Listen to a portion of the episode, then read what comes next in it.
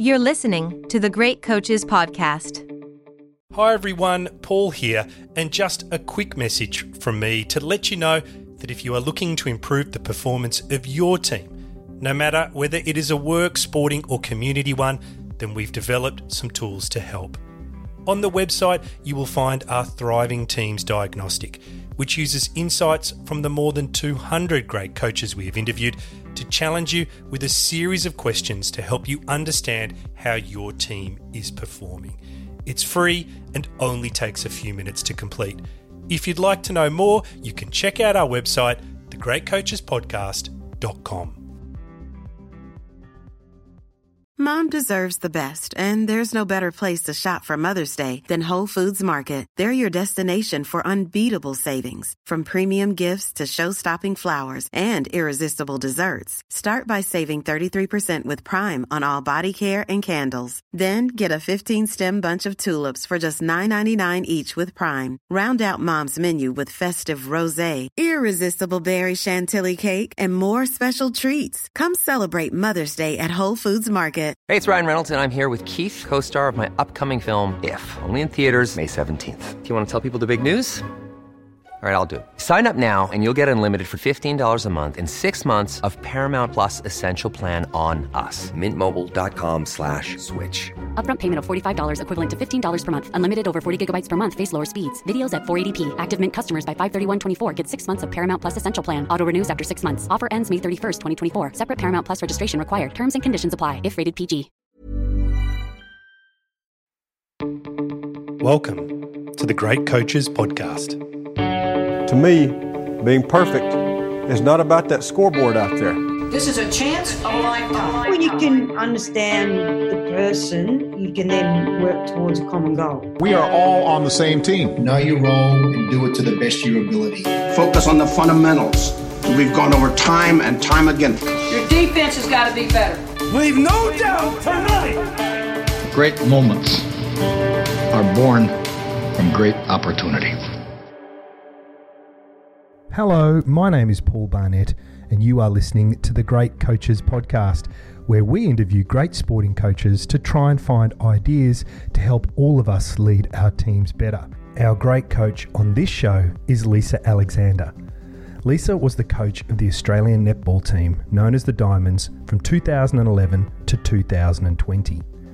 Her coaching journey started in country Victoria before she progressed to coach the Melbourne Phoenix in the national competition, taking the team to two title wins in 2002 and 2003. She was appointed head coach of the Australian under 21 netball team in 2006. And then in 2011, she was named as the head coach of the Australian national team, taking over from the legendary Norma Plummer. She then went on to coach the national team for 102 games, winning 83 of those. She oversaw gold medal success at the 2014 Commonwealth Games and the 2015 Netball World Cup. Lisa is an articulate and passionate coach who speaks candidly about the issues propelling elite performance. She has high expectations and standards, and you will hear her talk about this in the context of team culture and the Sisters in Arms trademark that she introduced. Other highlights of the discussion for me included expecting her players to not only become leaders on the court, but also aspiring to be a prime minister off the court, how Google looks for employees with coaching experience, and how coaches socialising with athletes can create problems within the team. It's a great conversation with Lisa, and at the end of it, I felt quite confident that we would be seeing her transition into coaching other sports in the near future. I hope you enjoy it as much as I did. We apologise for the audio interference that happens throughout parts of this interview. The Great Coaches Podcast. So, Lisa Alexander, good morning, or good afternoon rather, and uh, and welcome to the podcast. Thank you very much. Appreciate you having me on today. We're very excited to talk to you about your experiences, but I'd like to ask something really simple to, to start off. Where are you in the world today? Um, we are living in Avoca in country Victoria. It's about 170 odd kilometres northwest of Melbourne in Victoria, Australia. Um, we're actually in pretty full COVID lockdown at the moment. Um, Melbourne's just moved into stage four, which is, um, you know, it's pretty prohibitive for everybody. And country Victoria, where we are, has just moved back into stage three. So um, we can only go out of the house for four reasons. And um, yeah, so unfortunately, our cases have gone up so high that we've just got to, you know, do all the right things and hopefully in six weeks' time we can start throwing some netballs around again. Well, let's hope that this hour uh, pro- provides a little bit of light relief from your lockdown then. Thank you very much. Lisa, I in preparing for today's interview, I, I, read this this great quote that I'd like to, to play back to you. You said, um, I want to see the players doing really well and growing as young women in the future, and I still want a prime minister out of them. We've got to get that. So I'd like to ask by saying, in your sport, what is the role of the coach? Well, I think in netball, and it's been really interesting because we've had no sport for quite a long time um, in Australia, and it's such a big part of our culture, and particularly in country towns where I'm at the moment. The footy and netball team um, competition is actually a really big part of the social connection of the um, the community. So to not have that at the moment is actually quite hard for everybody, particularly um, farmers who work, you know, on their own and on their farms and their families, and then they come in together into the town to play their sport. They can't do that at the moment. And the role of the coach is actually a very special one here um, particularly in country towns where you know they're often the person that's seen as a a person to look up to, a real role model, a leader. And so they're more than just a sporting coach. And I guess that's what I've always tried to get across in my coach education courses whenever I've I've done those is to explain to the coaches that you are so much more to young people and don't forget the effect that you can have on young people. Um, it can obviously be very positive, and some, but unfortunately, sometimes it can be not a good experience for young people. So, I always say that um, if the netballers are coming to your sessions, they're happy, they're enjoying themselves, then really that's really what you should be focusing on is that they're coming, they're enjoying it, they're learning about themselves, they're, they're learning about each other, and they're learning a great sport as well. Um, I was very fortunate to visit the Google headquarters a couple of years ago, and I spoke to people at Google in Australia, and um, they wanted to hear about what a bit about the diamonds, but they also were telling us a lot about their what what makes Google tick. And one of the very interesting things was, and I passed it on to my stepsons particularly, was the fact that they look for in people that they are looking to recruit. They look for leaders, they look for people with technical know how, they look for people with out of the box thinking, but they look for people who've been coaches. And so I said to my stepson, who's a rowing coach, I said, This is fantastic, Henry the, the employee of the future, really the workplaces are looking for people who are, have shown responsibilities towards others and being able to know how to run a team, organise a team, and be part of a team. So I think, you know, the wonderful sport of netball being such a true team sport, isn't that fantastic for the young women out there, particularly who play it, but also there's young men that play it as well. Lisa, it's exactly the same conversation I had with my daughter that led to this podcast, actually. Um, the importance of a coach. We all know about the importance of star players and, and star athletes, and they get a lot of news and headlines. But being able to lead and organize a group of people is a very unique skill, and it's one that you increasingly need in the future. So it's wonderful to hear that story. You've had a long history as a coach, and you were also a successful player. I'd really like to know the coaches that you've experienced along the way have really taught you and what lessons from them you've taken into your own coaching philosophy. Uh, yeah, look, if you, you definitely get influenced by your coaches. And I think of the coaches that I had when I started netball as a 10 year old um, in grade five at school back in many years ago. And they were young teenagers themselves. And we, I played for a local church team, and they were probably part of the church community too. And um, they were just really lovely, two lovely young women um, I can't actually remember their names, but I can see their faces, and they just enjoyed it. You could see the enjoyment that they got from um, organising training, and we were quite a competitive little team. So we play. I played with all of my friends from school, and um, of course, if it was a church team, you had to go to church on a Sunday as well. So that was part of the commitment. And we often used to travel together over to the eastern suburbs of Melbourne to compete because it was a church competition, and most of the church, comp, you know, comps were over at Ringwood and East Ringwood and East Burwood. So there was some ding dong battles though, and I was in a, a grand final in that very first year, playing centre. And I just remember the coaches being really encouraging, which I thought was terrific because school in those days it was a bit of it was a bit of fear you know you did get kind of controlled by fear more than um, more than positive and proactive feedback however the teachers that stick in my mind are the ones that inspired me and i had some pe teachers at high school who coached me in netball as well and um, I must have looked up to them majorly because I ended up becoming a mathematics and phys ed teacher myself. And I just remember that they always looked after the person as well as the athlete. So, um, and I was very academic when I was at school. So, having to combine study with playing sport was a little bit different in those days, particularly for a young woman. And so, those coaches who encouraged me to keep up my study but still play sport, that was very important for me too.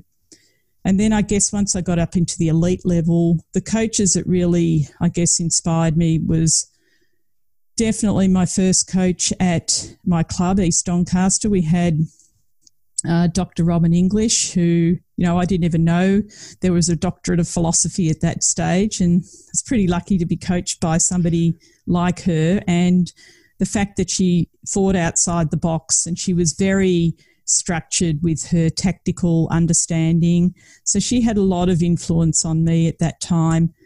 Um, and then I moved into the state teams and had Norma Plummer for a number of years. And Norma's training sessions are legendary. Um, I remember one day, and Simone McKinnis and myself and Roselee Jencke were all in this team together. It was the Victorian team. We were preparing for 1986 Nationals in Darwin, and we had to prepare for really hot weather because Norma said, you know, it's going to be hot and we've got finals, so I want you to be really, really fit. So we had to train in our um, wet uh, track suits, you know, the ones for wet weather. Uh, so it was sort of, sort of like having a sauna. And we would do Indian file at the start of every training session without fail. Indian file means you run around the netball court and the first person is the jogger and the last person has to sprint forward. So it's a terrific fartlek training regimen. And we did that for 15 minutes. And yeah, we were always exhausted at the end. But I have to tell you, we were the fittest we'd ever been. And then we would do our skills session. And then we would play match play. So those sessions would go for three hours at least. So I often talk to the players of today about our sessions, and many of them being coached by Norma as well. But of course, today the players have much shorter sessions, but they're very intense. It's not. I'm not saying they're lazier. It's just that we used that time together to. It was really excellent bonding time together. You know, often we'd be mumbling under our breaths about how hard our coach was, but um, you know, it also steeled us and, and gave us great, great resilience. And we knew that we could dig into the pain threshold to get through some really hard times together. And we actually won that championship, and Victoria hadn't won for a long time. So it was a pretty proud moment. We'd done a lot of the hard yards, and you know, that's why Norma has been and is such a great coach. And then, of course, I've had Joyce Brown. Um, I've only had her a little bit because she only took me for some sessions before getting prepared for world champs in 1987. But her training sessions again were the same, that really intense. She would be yelling a lot. Um, if you dropped the ball, you'd know it. But she was also very encouraging as well. So while she was scary, she was encouraging. And she lifted the intensity of sessions with her voice. And so that's what I learnt the most from her is how much you could use your voice to raise the intensity and keep people focused on the goal at hand. And she's also a very inspiring person. She's very creative, intelligent. Um, she obviously saw that I had coaching potential as well. And I missed that cut for that World Champs team in 1987, and that hurt a lot um, because I did a lot of extra training to get there. Um, but it also taught me that, you know, there were things in my game I needed to improve, and that actually helped me to coach better, particularly with the young players that I looked after in the Victorian state team. So they're the coaches probably the most that I learnt the most from. And I got to spend five hours in a car talking to Joyce Brown when I was her apprentice coach when we were traveling from Auckland down to Waikato and she t- didn't talk about netball, she talked about life and how she'd overcome all her struggles and the, the challenges that she'd had with having four children and how did she manage that. And, you know, she told me a few of the things that she did and it was a it was a fascinating time and it just gave you the confidence to have a go.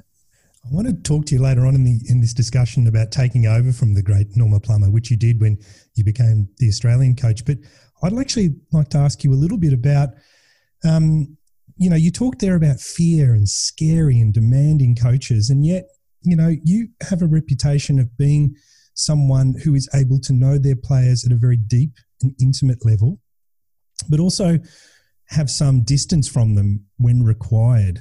Um, in fact, I've got this quote here where you say, You can look after people as well as you possibly can and do the right thing by them off the court, but still be very, very demanding on the court. A lot of coaches find it very difficult to find that line. Um, and I'd wonder if you could talk about advice that you've got on remaining dispassionate enough to be a good coach, but also close enough to the players to know them intimately. Yeah, I think it's my teaching background again that gives me the skills to be able to do that. I think um, every teacher understands that there is a line that you, you know, you get to know your students, but you, uh, you know, you're in you're in charge of their psychological and physical well-being, and um, that's a very important line in the sand. And it's the same with coaching, and I think I've always brought that to my coaching. Um, I think I've learnt my lesson a couple of times where I've been probably a bit too close with the players socially and that does come back to bite you. And I see that as a mistake that young coaches make. Um, and I remember one of, I think she was a softball coach talking about this. I watched, a, um, listened to a podcast where she was interviewed, and she said one of the biggest things that she had to change when she went from elite athlete to coaching was she had to understand that she couldn't socialize with the athletes anymore. So I think that's a very key part of what you have to do. You, you can socialize to a certain extent, but you, for example, you're at a party and there might be a bit of drinking going on, you know you have to go home earlier. Um, and that's just the way it is. So it's those sorts of things, knowing the social temperature, I guess, of the group, um, and knowing, you know, what buttons to push with people, and also, you know, where the line is drawn in terms of getting too personal. Um, I've been very fortunate to have great um, people to work with in that regard. My wellbeing manager at the Diamonds, Angie Bain, was always terrific for me to know where to draw the line on conversations with athletes. Um, I brought Angie in deliberately because the players were struggling with their off court issues and as a coach, you can only do so much or take on so much of the off court issues. And if you take on too much, then, as you said before, you can't look at things dispassionately and a little bit more logically and rationally. And you've got to think of the team and what's best for the team. So that's the importance in, in keeping that line of, yes, I know them well, but there is a line and I need to keep that um, separated because it's not necessarily good for the team. I think when coaches get too close to players, they become friends. It causes all sorts of issues in teams and clubs. Yeah, I understand. Um, when you moved into the Diamonds role, you talked a lot about the cultural changes you brought. And one of them was the high performance training program. And I, I believe that you're, you talk about it as being something that you're very proud of. Um, but could you talk a little bit about this program and uh, explain it and how you introduced it, but importantly, how you felt it improved the team? Um, well, it's interesting because you know netball at that time and the Australian team were actually you know they just won the World Cup in Singapore, so they were pretty good. What I sought to do, and I you and I, I guess I used my bill my mentors um, Bill Sweetenham's you know I guess philosophy here, which was we can always get better.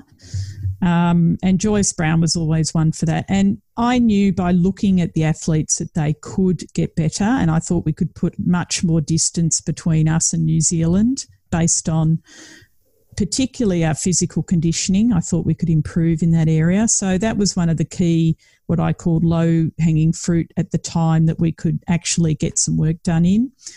Um, the other area was to get them working on the cultural development of the team, to actually purposely and specifically work on that, because that was starting to cause a situation where athletes didn't want to actually go to diamonds camps. And, you know, as I explained before, I missed out on the team. So I, I would have walked over bought broken glass to get in the Australian team. So to hear that athletes weren't enjoying it was a real shock to me. So I knew that there was something that needed fixing. And just in that first six months when I took over the team, I realised that there was some clicks, there was some entitlement, and there was a need to work on the culture. And that's where the Sisters in Arms trademark came out of. And I had Ray McLean from Leading Teams work with us, and he worked with me throughout the whole time. And the other area was high performance, and it was to really put a challenge to the players about the fact that why, you know, okay, you're number one in the world, you've just won the World Cup, but, you know, we're not the world's best high performance program. The All Blacks are by far. Come on, you know, let's let's get up there. Let's let's judge ourselves at a higher level. So I put the challenge to them to become the, the world's best high performance program. And so that's what we sought to do and in all areas, not just in our technical and skill area, but also you know, in our well-being area, in how we um, perform psychologically, um, how our physical conditioning is. I thought there was many improvements that we could make in that area, and we did. Um, so, and you have to have really good people work with you on those areas. So, it was also important to get great staff um, around me to work with me on that program of high performance. And you know, Ray McLean's view is also the fact that you know it's it's about us being the world's best team, um, and to be a high performing team, you've got to work on the dynamics of the team as well. You can't just work on the mechanics. So we sought to do it all, and you know, I think we did that for a number of years, and we were world number one throughout my, um, the whole time that I was head coach, which I'm very proud of.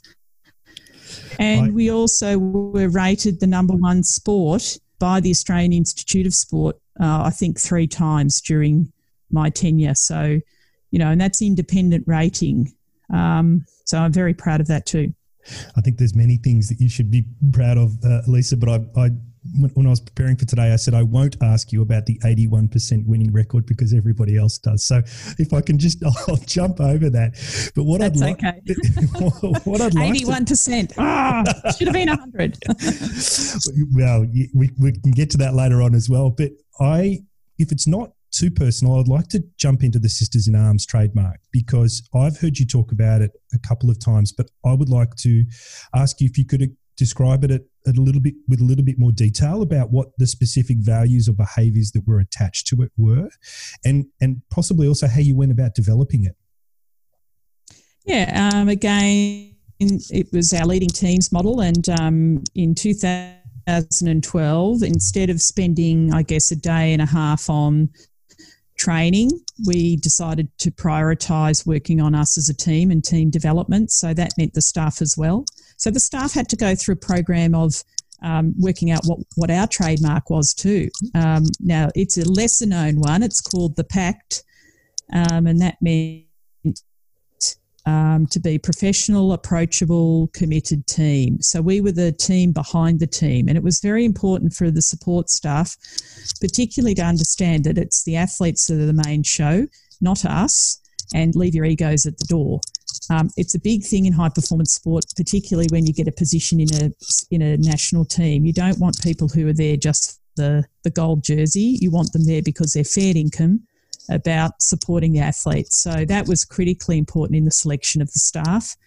So we had to do that work ourselves and come to agreements about how we were going to operate together as a, as a, a staff group. Um, so we worked on that whilst the athletes were also working with Ray on what they were going to have as their trademark and what what they really believed in.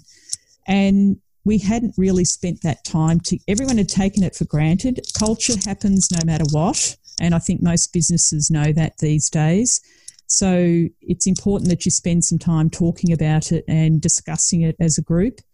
And that's what they did. And Ray did a few exercises with them about things. And some of them were quite shocked. They heard, you know, some confronting feedback from from the first time. For example, you know, why was it that they had a pecking order? And some of the older athletes said we don't. And they said, well, you do. The younger athletes said you do because you have your places on the bus.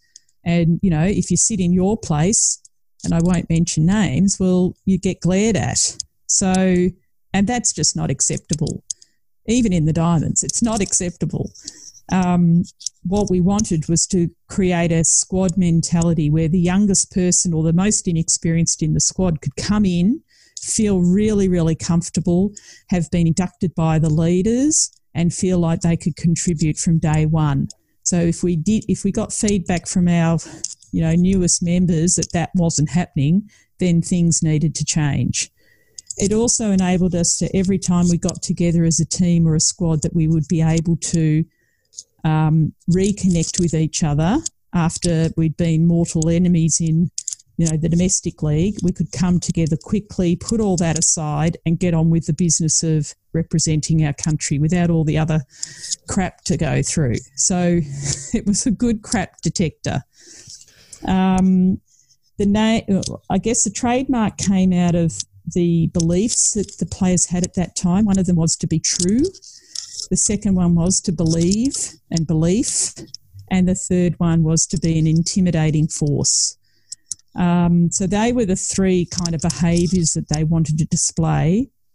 And then they talked about the history, you know, honouring the history and traditions of the game and leaving it in, in a great place. And this is what Laura Geitz has always said as my captain, few like a year after this, that we wanted to leave the program in such a good space that it would be taken on by the next generation and shined up again and improved on. And that was the sort of, you know, mentality that we wanted to have. So the Sisters in Arms was born out of Geitzy saying, well, how do we feel when we're on the side of the court and we're singing the national anthem? We've got our arms around each other. And that's where it came from, Sisters in Arms. I find it so it immediately evokes a, a, very emotional response. It, like I, I, does, can, I just say it, and I just, you know, because every time I sang the national anthem on the side of the court, it was special. Even it was.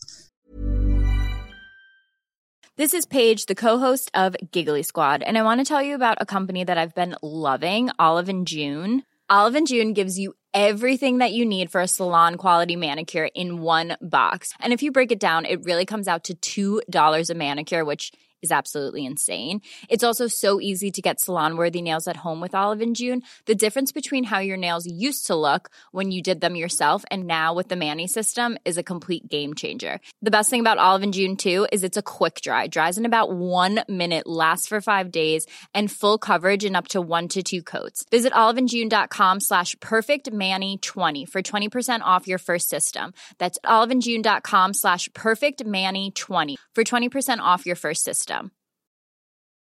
Hiring for your small business? If you're not looking for professionals on LinkedIn, you're looking in the wrong place. That's like looking for your car keys in a fish tank.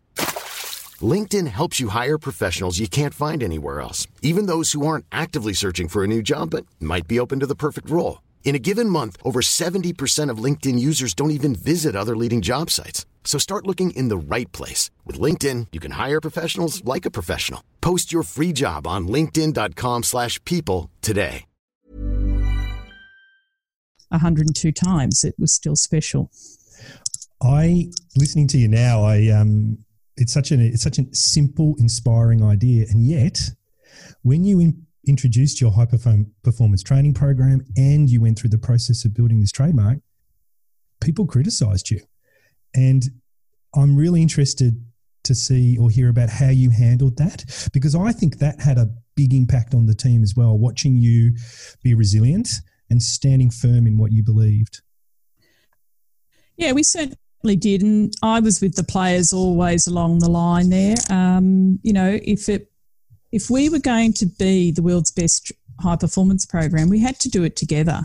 And that meant also you know, in the process of leading teams and how we chose our captains, even was very much criticised at the time, and it still is today. And it's probably one of the things why, at the end of the day, I may not be doing the job now because perhaps there are people in the positions of power that don't particularly like that.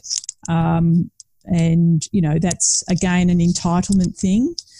Um, but I think it it produces the best leaders that way. And the leaders that I had in the time that I coached the Diamonds were outstanding. And, you know, Laura Geitz was voted in by her peers. I mean, why would you ignore that? Mm. um, and, you know, she presents extremely well. And at the end of the day, she had to go for an interview, but we decided from then on that we didn't need to interview to see who the captain was going to be. But obviously, Netball Australia had to agree. And that's what I, we always said that we would choose our leaders, and the captain and vice captain would come out of that. I would make the recommendation to the board, and the board would rubber stamp it basically, unless they didn't. You know, they if they disagreed, I'm certainly they would have let me know. But I think it's worked extremely well. I think it's shown the way of how the team can collaborate collaboratively work together, how they can work on their leadership skills as people. And this is where I said to them, you know, we should be able to get a prime minister out of you because you're all at the top of your game in your sport. You're learning about yourselves, you're learning how to lead. And, you know, this is what we want you to do, hopefully, when you go back out there. I think Geitzy will probably get there one day. You never know. And what about you, Lisa? How did you deal with it?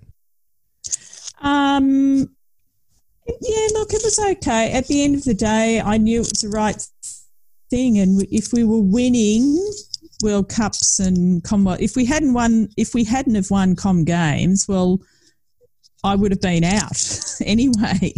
You know, back in two fourteen. So the proof was in the pudding, and that's you know I'd always talk to Ray about it, and you know talk about the things that we were doing in that area, and the players just embraced it. They loved it and the staff loved it. It it made a lot of sense and it helped us to work to better together as a group. So in our own bubble, we were absolutely fine together about it. Outside, yeah, people thought it was a bit strange, but you know, we just if you keep winning, that shuts everybody up. So I said I didn't want to mention the 81% I'll just say that again. But I will mention I will mention that in the 102 matches that you coached the national team over 8 years, you lost just 19 games. But that's mm. not the question I want to ask actually because I've read that when you were starting out as a coach that you led a team that didn't win a game for a year. And I'd like to ask you, how did you help that team maintain focus and motivation when they were clearly falling short of their own expectations. And my expectations, that was the worst part. Um, I learnt a lot from that year. In fact, that year preceded me being appointed to the Phoenix, Melbourne Phoenix back in 2002. So go figure. Here I was in charge of a team that lost every game. And then I got appointed to the Melbourne Phoenix and we won the premiership. So it just goes to show that, you know, coaching, yes, of course, at the very top, you are constantly you know, judged on your results and what you do. I think what I get frustrated about though is in the sporting world that we don't examine the coaching in say netball or the the more minor sports well enough. We just you know, the journalists will just simply look at the win loss loss ratio and they'll say, What the hell, you're at eighty one percent. How did you not get reappointed? And people don't understand that in netball it's not acceptable not to win World Cups, etc. But that's not the point. The point is, you know, you le- you learn a lot about yourself when you're under that sort of adversity of losing week after week when you're coaching a team, and at the time it was Gippsland, and we had training at Pakenham Stadium. It was about an hour away from my home. So, you know, I'm away from family. You know, the team's losing, and it's hard yakka. It's hard work. Um, but the team, you know, my my team were terrific. They worked hard. We just didn't get the results. But the first half of the year was not enjoyable, and it was mainly because of me being you know, ego driven, I guess, in many respects, and thinking I'm losing every game. This is horrible. Um, it's you know, it's going to wreck my reputation as a coach. All those sorts of things. So I was thinking selfishly. And my captain came to me and she said, "Lisa, what's wrong with you? You you know, you're usually bubbly and you know enthusiastic." And she just gave me a really good talking to. And I taught Zoe at school. Um, she was my captain. She was going to be a PE teacher. Uh, we ended up being at the same um, Wesley College together back a few years after. She's a great, great young woman, and um, that was a turning point for me. I, t- I said, "You're right." So from that point on, I got to work on developing, I guess, statistics and goals for the team that were reasonable that we could achieve. And it wasn't going to be about the outcome anymore. It was going to be concentrate on the process. And so we went through and we worked really hard together, again, together as a group, not the coach telling everyone how, what to do, but us working together as a team. We didn't get a win, but we got very close. I think at one game we only lost by one. It was a bit heartbreaking but we achieved those goals that we set for ourselves. And the second half of the year was so much more enjoyable. So there it is. Lisa, I wanted to ask you about taking over from an iconic coach, Norma Plummer, which you know, a lot of coaches move into a role and they are taking over from someone that had significant success. How were you able to find the line between honoring the past, but also energizing the team and doing all that good stuff that you just talked about? Well, I think we did it because we did honour the past. That we and I was very deliberate in my approach also with the press. I would never criticise Norma at all, and I actually had to work alongside her in our program because she took over the West Coast Fever, and so she was one of the coaches that I had to work with. So guess what? I just had to, you know, button my lips sometimes, take on board a bit of the, the Norma um, conversation and just get on with it and just really deliver results. And at the end of the day, you know, Norma probably was asked whether I would be good enough to take over the Diamonds. She must have thought I was okay. Um, she often likes the players that she had coached in the past to be the coaches that go on. And at the moment, I think she'd clearly say Simone McKinnis should be the next Diamonds coach. Um, but, you know, at that time, it was quite hard because, you know, I was doing some things that were very different. And even I remember going to have a first meeting with her and Kath Cox. And I took my strength and conditioning coach with me, who was different to the one that she had. And we were going to be implementing some quite different things. She didn't like it at all. And the problem was that that was always difficult for the players to have to manage coaches' egos at the very top. And as the Australian coach, I didn't want to put players in that situation. So I tried to work very, very hard to work alongside, shoulder to shoulder with all the coaches. And um, you know, I had some good supporters with at me with me at the time then who were willing to work alongside me and, and assist as much as possible, Roselee Jencke and uh, Julie Hoornweg in Victoria at the time were very supportive. So you sort of had to take your wins where you could get them at the time. But I was always very careful to um, say positive things about Norma's legacy, you know, what a fantastic legacy I would get to build upon. And, you know, but I knew at the end of the day there were lots of changes that I would need to have to make. So it's it's managing that balance really well. When you move into your next coaching job, Lisa, in whatever sport that is, because I think your skills could, could be in rugby. Could be in rugby. What will be the first things that you'll do? Um, I'll do what uh, another great coaching colleague of mine, Chris Fagan, who now coaches the Brisbane Lions in the AFL competition here in Australia, does, and that's get to know the athletes. Um, he has some, I think he had each athlete over for dinner um, once a week to his house, and they just talked. And so it's that again, and he's a teacher as well, and I think it just shows you the uh, importance these day of con- these days of connecting with young people. So it's getting to know them off the the pitch, so to speak, off the court. Um, and it'll also be getting the best support team around me as a coach. If if I was to go into another uh, sport or another netball team, it'd be getting the best support team around as possible because they are critical to your success.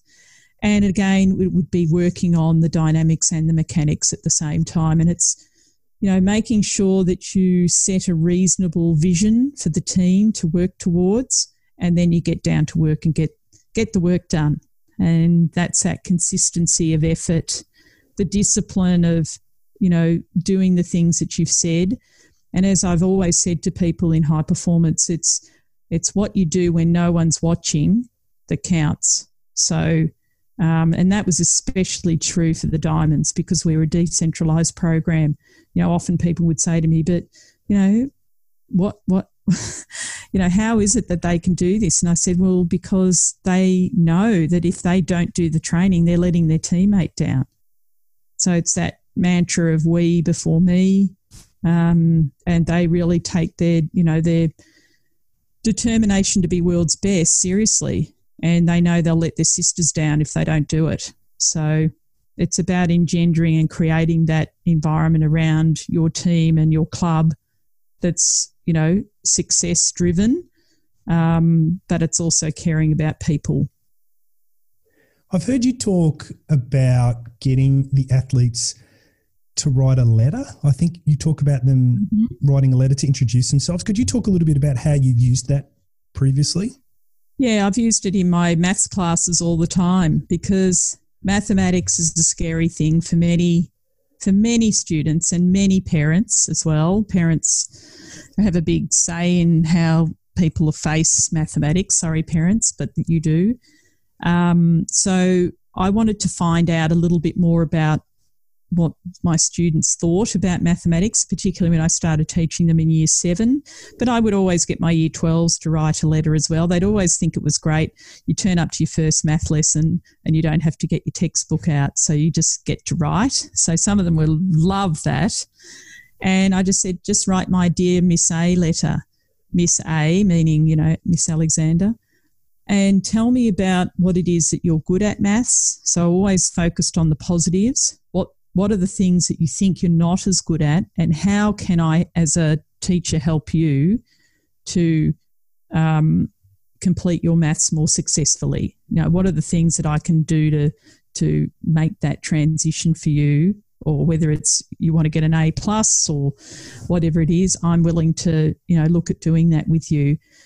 Um, and it's it's very instructive. Those letters, some of the you know, some of the things that students tell you over the time is it's quite, um, yeah, makes you feel very humble and um, you understand the influence you can have on young people's lives. I taught a one of our pretty good basketballers that he went and got a college um, basketball scholarship in the United States. And I often used to see Fergus up at AIS, but I taught him in year eight, and he was a really, he was a bit silly then, and he knew that. But he just said to me how grateful he was that I was tough on him and that I kept him because he actually ended up studying mathematics in American college and he's doing a business degree and as well as obviously playing basketball at a professional level. So it's it's a great thing and it's so important for life.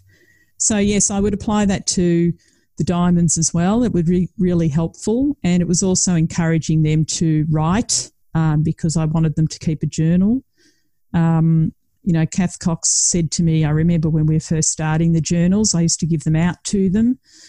Um, she said, I've never had this before. And now I'm actually writing down the things that I'm experiencing. I should have been doing this ages ago because I said, even to write your book or your autobiography, you need some notes. And I know that Laura Geitz kept a daily journal when she um, captained our team in the Commonwealth Games in Glasgow in 2014. So one day that will be in a book. But the great thing is that she's got a record of it. And it was important for the athletes to get sometimes they just needed to dump their feelings if they'd had a bad day or a bad training session they just needed to get it out on paper and it was very helpful for them. Lisa i understand you're either close to finishing or in the process of writing a book about your experience. Um, and if there was a chapter in that book on building resilience because i think there's many lessons and stories in, in the back of your life which we haven't and won't have time to get to today but resilience is a recurring theme. I wonder how you would coach that. How would you develop that in athletes that potentially have got great talent, but lack that ability to just keep going and keep moving forward? Yeah, look, it's uh, it's a hard one. It's something. It's a bit character driven as well. But I think you know I'm a educator, so I'm always optimistic that people can learn this. And I think it it goes back to that again you know, the writing, the journal is actually writing down those issues or experiences that have been tough and really examining them instead of, you know, not facing them. Um, I've often, you know, written down my challenges and the things that have really confronted me and what I needed, what I've needed to do, um, which has been very helpful. So it's sort of like having your own co-pilot that sort of helps you to navigate the, the tough times. Um, I think it's it's definitely in, in influenced me as a parent, but also as a uh, parent of step children as well. I've got two fantastic stepsons, and you know the understanding the the pathway that young people need to take, and not kind of getting not having so much control that they can't make a mistake, but helping them to then navigate that mistake when they make it in a constructive and um, positive manner, I think. Um, and in you know sport, that means you know coping with winning and losing, and coping with the tough times. If you know, I, I know Jo Weston sat on the bench for the first oh I think ten tests, and she got really cross with me in South Africa one day, and she just said, I've been training so hard. And, you know, she just had to get that off her chest. And then I had, you know, I needed to spend that time with her and explain to her that she had to earn her place on the court. And that meant she had to sit on the bench and watch and watch her uh, teammates doing their thing. And I said to her, which one do you want to take off the court? You know, tell me. Um, I used to say to my shooters who would be complaining they weren't in the team, I said, if you get the top shooting percentage, you'll be in the team. Don't try and knock off the fourth the fourth one into the team. Try and be the best in the team, and then you will be guaranteed of being selected. Um, I remember having that conversation with Susan Pettitt. Um, you know, and they're the sorts of tough conversations that you have to have with your athletes but you're also giving them hope and possibility and ways to work that they can achieve their goal at the end of the day.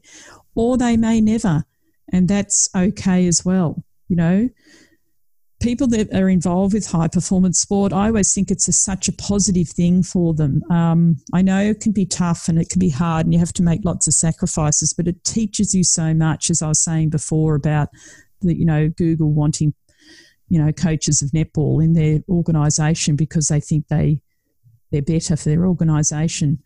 That's that character that you build, when you know somebody says no, and you've got to then work hard and prove to them yes. Um, things don't come easily, and you've got to earn your stripes.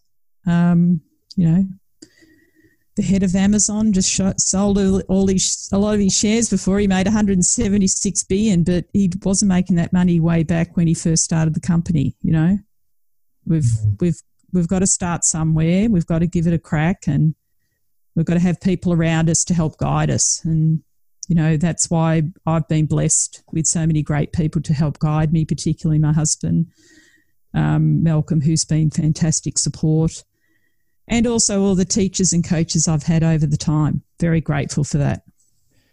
Lisa, if I could ask one final question, and it's what legacy do you believe you've left as a coach and perhaps left isn't the right word because I think you still have unfinished business. So potentially the question is, what legacy are you leaving as a coach?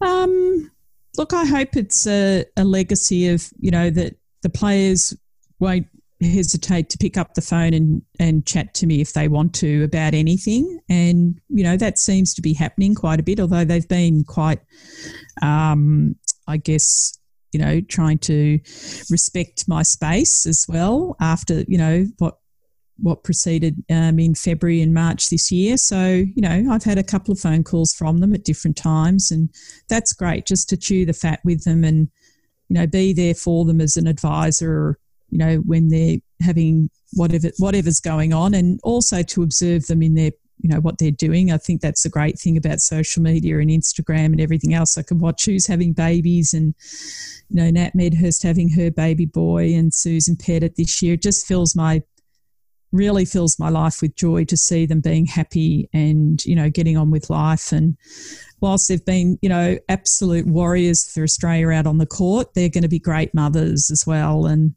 you know leaders in their communities and that that fills my heart with joy. Lisa alexander thank you so much for your time today. It's been an absolute pleasure and an honour to talk to you. Thank you very much. The great coaches podcast Hi, it's Jim.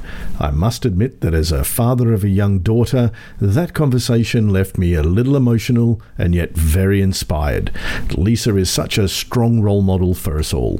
What an absolute privilege it was having her on our show.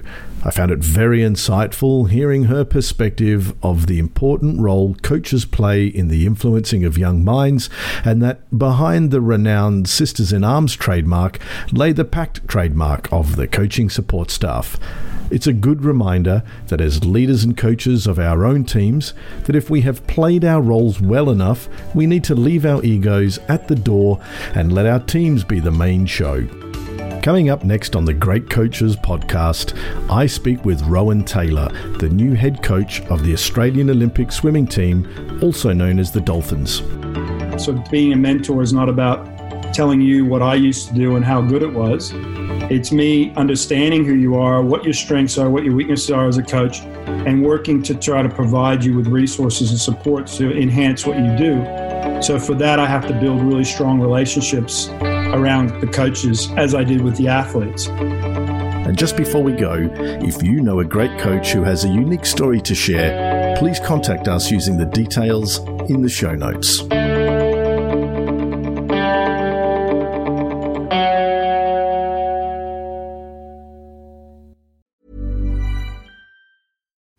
Deserves the best, and there's no better place to shop for Mother's Day than Whole Foods Market. They're your destination for unbeatable savings, from premium gifts to show-stopping flowers and irresistible desserts. Start by saving 33% with Prime on all body care and candles. Then get a 15-stem bunch of tulips for just $9.99 each with Prime. Round out Mom's menu with festive rosé, irresistible berry chantilly cake, and more special treats. Come celebrate Mother's Day at Whole Foods Market.